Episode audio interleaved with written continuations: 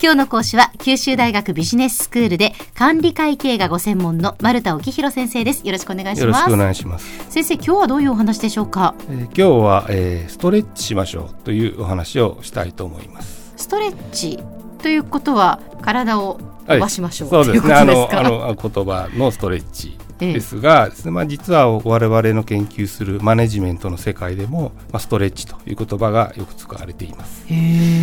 まあ、それは文字通りこう、えー、背伸びした目標挑戦的な目標を設定するというような意味で。そうなんですか、はい、まあ、自分のこう目標設定よりもちょっとじゃあ高い目標を設定するっていうことでストレッチしようっていうことで言われるんですか？そうですねまあ欧米では割とこう日常的な場面でも、まあ、そういう意味でこうストレッチというのは使われているというふうに言われてます。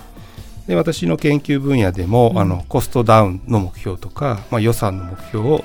どのような水準に設定すればよいかという問題と関わりを持っています。はいで一般に人はこう目標の水準が高くなっていくにつれて、うん、その目標を達成してやろうという、まあ、意欲が高まって、まあ、パフォーマンスも高まっていくということが期待されるんですが、はい、まあ、ある水準を超えてしまうと、まあ、逆にもう頑張っても達成できそうにないという、まあ、諦めのような感情が強くなるので、うん、努力の意欲を下げてしまって、まあ、パフォーマンスも下がってしまうということが分かっています。はいでまあ、皆さんにもこう思い当たる節があるんじゃないかと思いますが、うんね、まあ、組織の中でもこう部下の意欲を高めるために、まあ、どのような水準に目標を設定してやればよいかというような問題に、え直面している方がいると思います。はい。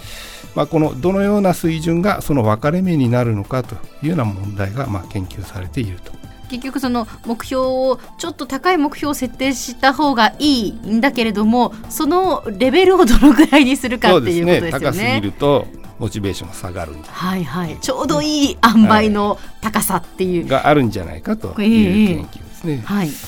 でまあさまざまな研究がされているんですけれども、うん、まあ、結論から申し上げると、まあ、2割から3割の達成率の目標水準が成果を最も高めるということが分かってきています。えまあ、例えばこう10人のうち、まあ、2人か3人しか達成できない目標とか、まあ、10回やれば2回から3回しか達成できないような目標と、まあ、いうことになると思います。あそうですかでまあ、これは、まあ、あの一見したところちょっと難易度が高すぎるんじゃないかと思われると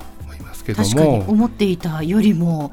高いですね、はい、難易度が。はい。まあ、これぐらいの難易度の水準がどんないい効果をもたらすかというのをまあ考えてみたいと思います。はい。でまずこのような水準で目標を設定すると達成できたです、ね、2割から3割の人々はまあ、いわゆる勝ち組のような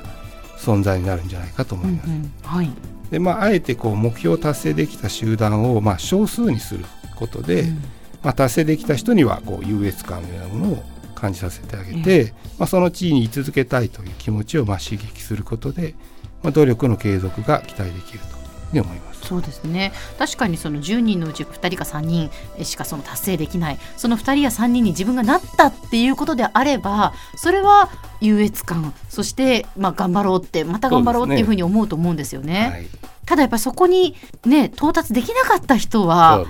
辛いのかなって思ったりするんですが。そうですね。こう目標達成できなかった人っていうのが出てきますので、えー、まあ、そういう人たちは諦めてしまって努力しないんじゃないかと。うん。いうふうに思うんですが、まあ、必ずしもそうではないんじゃないかという考え方があります。うん。まあ、そもそもこう人は何らかの目標があると、うん、まあ、その目標のことがやっぱ気になってしまって、まあ、それに引きずられていってチャレンジしようという性質まで持っているというふうに言われています。うん、でまあ、もし達成できなかった場合ですねそれはまあ自分の努力が足りなかったからじゃないかというようなね、こう反省のきっかけみたいなものをまあ与える、まあ、その可能性は間違いなく高まる。でさらにこう人にはこう、まあ、達成できた喜びももちろんあると思いますけども達成できなかった悔しさの方をより気にしてしまうというような性質もあると言われています。まあ、つまりこう目標を達成できなかった場合には、まあ、次はどうすれば達成できるかということがまあ頭から離れなくなって、えー、まあいろんなアイデアを探そうと。でまあ、なんかこう皆さん例えばパズルで遊んだりするときに、まあ、あと少しでこうパズル完成できそうだなという段階まで来ると、うん、もうそれを早く完成させたい、はいはい、完成できるまでやめやめたくないという気持ちが、まあ、強まってくるんじゃないかまあそうなりますね、まあ、そういった感覚に、まあ、なってもらおうということですね。まあ、こうつまりまあ欠けているものがあると、まあ、人はそれを埋めたくなるんじゃないかとそういう性質を持ってるんじゃないかということでその性質をうまく利用して刺激していこうというような考え方になっています。はいまたも達成するためにどうすればいいかという、まあ、創意工夫を引き出そうという場合にこの、まあ、2割から3割ぐらいの達成率という難易度がちょうどいいんじゃないかということが、まあ、だんだん研究によって、えー、分かってきているというわけですね。でこれはまああのビジネスの場面での研究なんですけども、はい、まあ、日常生活のいろんな場面でも、まあ、皆さん何か目標を達設定しないといけないという時にも、うん、まあ、参考になる目安じゃないかなというふうに思います。そうですね、はいちょっとねあの高い目標設定のような気もしますがでも2割から3割の達成率っていうのがちょうどいい水準だっていうことが分かってるっていうことですね。高すぎてもよくないしまた安すぎてもよくないんじゃないかということが分かってきている。えー、しかし、まあ、あの厄介なのはですね、はい、そのようなまあ望ましい水準というのが分かっていても、うん。まあ、それを誰が設定したのかという、まあ、そっちの問題がパフォーマンスに大きな影響を与えるということも、まあ、分かっていると。いうまあ、つまりこう同じ水準の目標であっても、うん、まあ、それを上司が設定して部下に押し付けたという場合と、うん、まあ、部下が自らの意思でその水準に設定したという場合では、まあ、達成の意欲に大きな違いが生まれる。はい。まあ、しかし人間はやはり自分に甘い生き物ですので部下が自らの意思で、まあ、そのような高い難易度の目標をですね、まあ、進んで設定してくれるかというと まあ残念ながらそれも期待できないだろうということで、うん、まあ、結局こう上司と部下ですね、まあ、しっかり話し合いながら、うん、そのような水準の目標を納得して受け入れてもらうという努力が必要になるというふうにまあなでは先生今日のまとめをお願いします。はい、えー、まあストレッチという言葉をですね紹介しましたけど、まあこれはこの健康にいいというだけではなくて、まあ、組織や部下の成長にとっても必要なものだ。で、あの2割から3割の達成率というまあ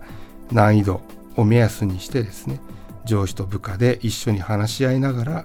まあ、ストレッチな目標の設定というのを目指してみてくださいというお話でした。今日の講師は九州大学ビジネススクールで管理会計がご専門の丸田沖弘先生でした。どうもありがとうございました。ありがとうございました。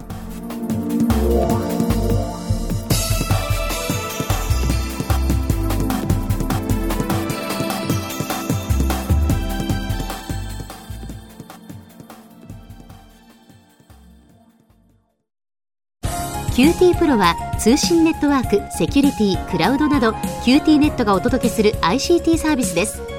九州中に展開した光ファイバー網を基盤に一番身近なビジネスパートナーとして九州の企業自治体の皆様をサポートします。詳しくは QT プロで検索を。